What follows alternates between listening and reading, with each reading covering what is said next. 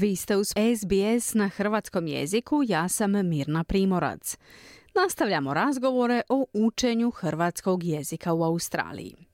Pitamo kako jezik očuvati, povećati broj djece koja ga uče, kako unaprijediti sadržaj i način održavanja nastave. Naš današnji sugovornik je među čelnim ljudima Viktorijske škole jezika. Riječ je o Josipu Tošiću, zamjeniku ravnatelja Vijesela.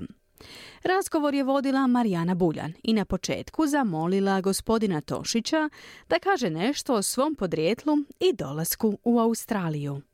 Porijeklom sam od Hrvat. Ovaj, moji roditelji su iz Vinkovaca. Rođen sam u, u Njemačku, mjesto zove se Karlsruhe. Pa moji roditelji su tamo bili radili i ovaj, kao imigranti i kad sam ja rođen onak su mi poslali nazad u Hrvatsku sa bakom i djedom. Tamo sam bio godinu dana i onda poslije godinu dana smo došli ovdje u Australiju. Kako je bilo vaše obrazovanje u Australiji, obrazovanje koje vas je dovelo do mjesta zamjenika ravnatelja Viktorijske škole jezika? Well, I guess my education kind of began in a town or a suburb called St Albans, and um, I think back in the 70s it was a, a very uh, heavily populated place with a lot of um, Croatian people at the time.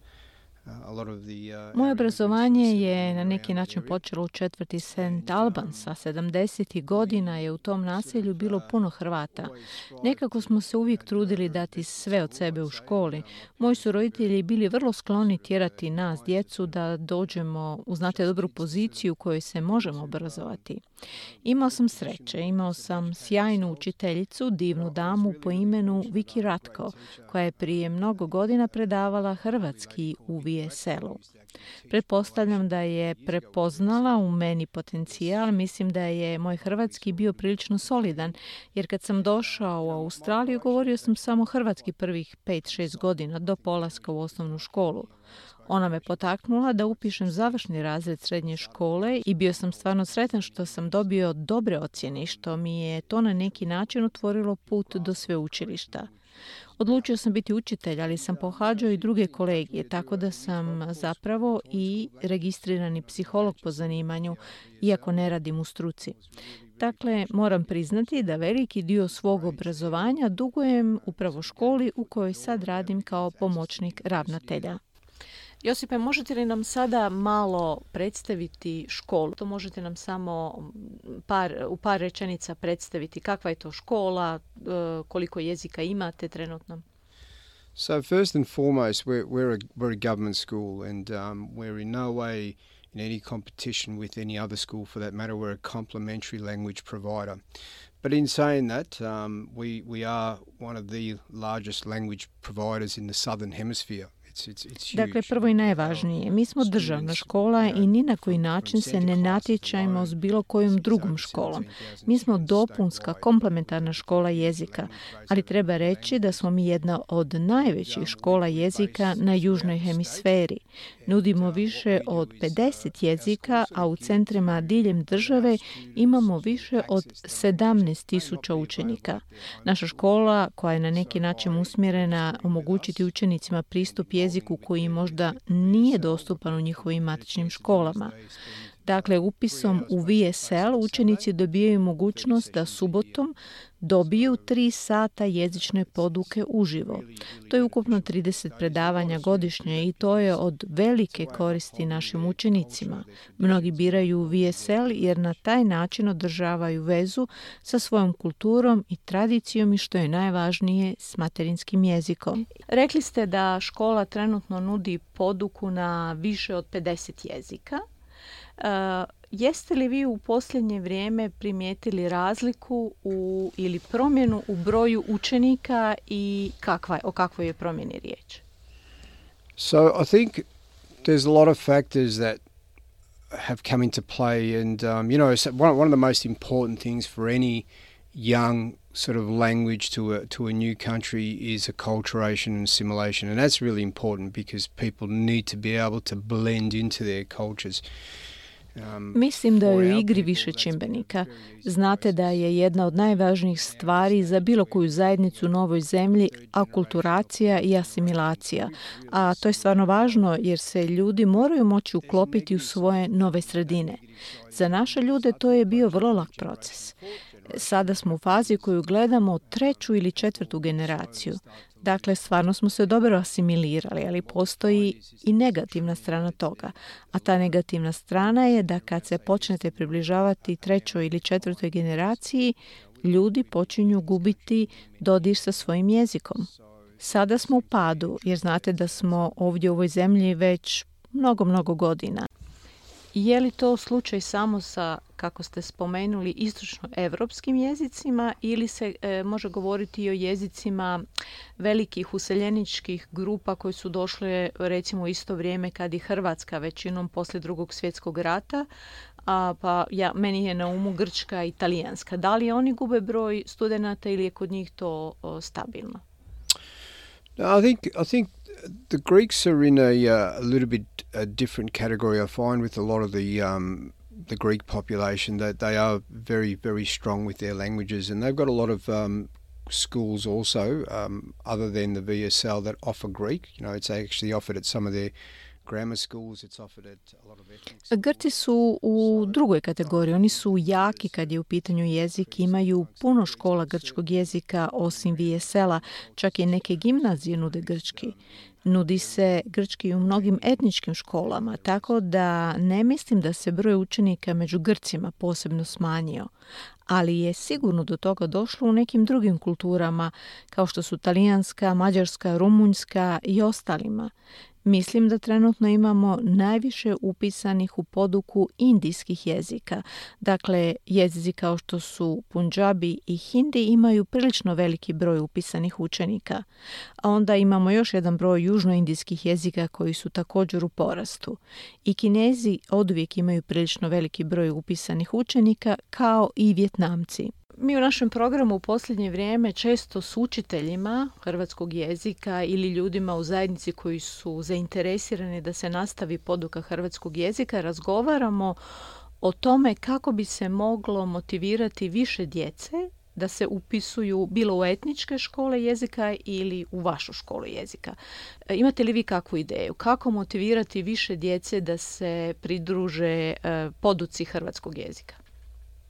I može li se to ostvariti ili je riječ o nezaustavljivom trendu kao što ste i sami rekli jednostavno su godine prošle na snazi asimilacija iako mnogi kažu možemo se integrirati a ne asimilirati da prihvatimo australsku kulturu ali da ne, ne izgubimo u potpunosti naš jezik i kulturu. Što vi mislite?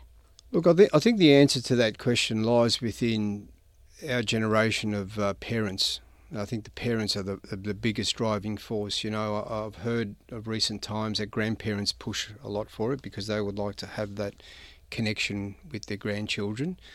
But, you know, the, the reality of it is, is that grandparents don't drive children to school, it's the parents. Mislim da rješenje leži u generaciji roditelja.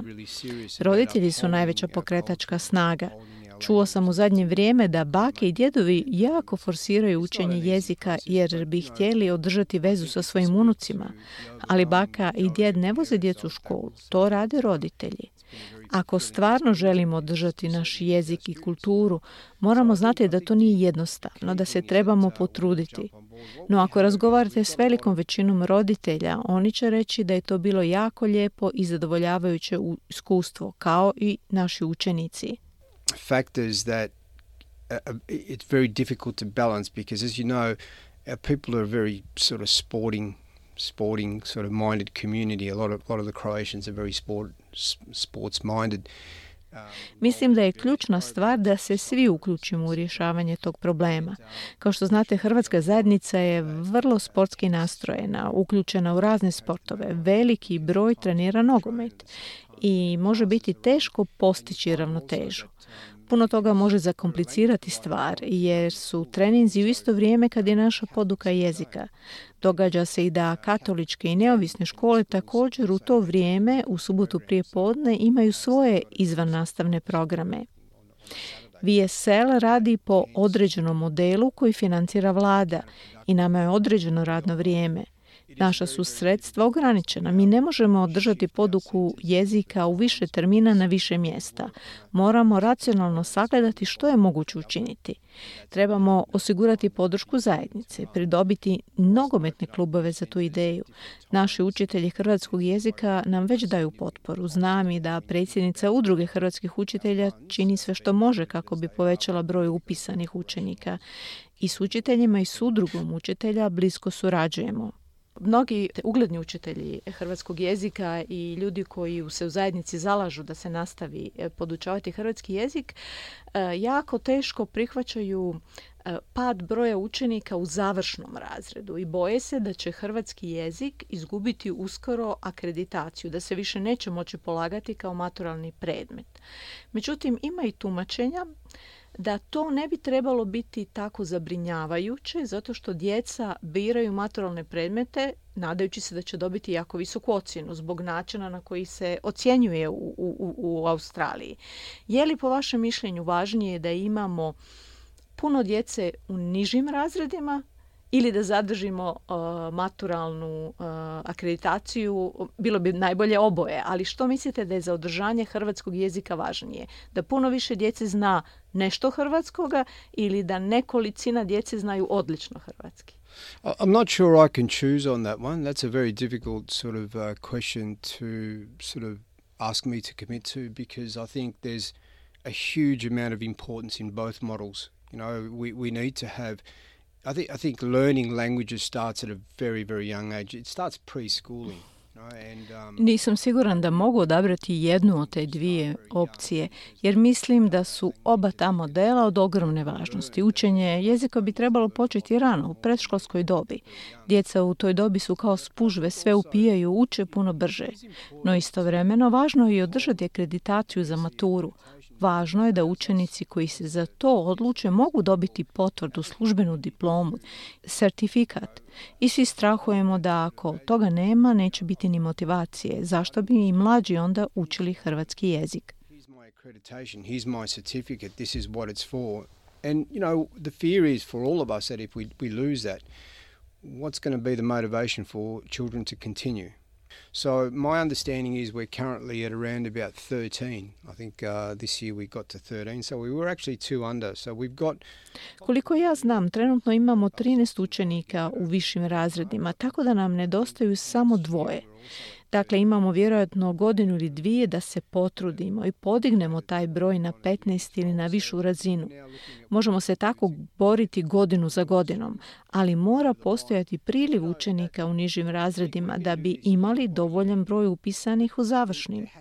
To zahtjeva da se zajednica okupi i da sebi kažu ovo nam je stvarno važno. Što možemo učiniti? Mi svi volimo i cijenimo naše nogometne klubove.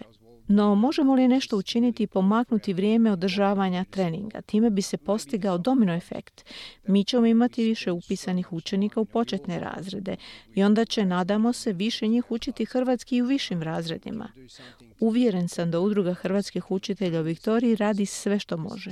Osim toga, broj učenika potrebnih za održavanje maturalnog ispita je 15 na nacionalnoj razini u cijeloj Australiji. Tako da treba komunicirati s Hrvatima u drugim australskim državama i vidjeti što oni rade po tom pitanju.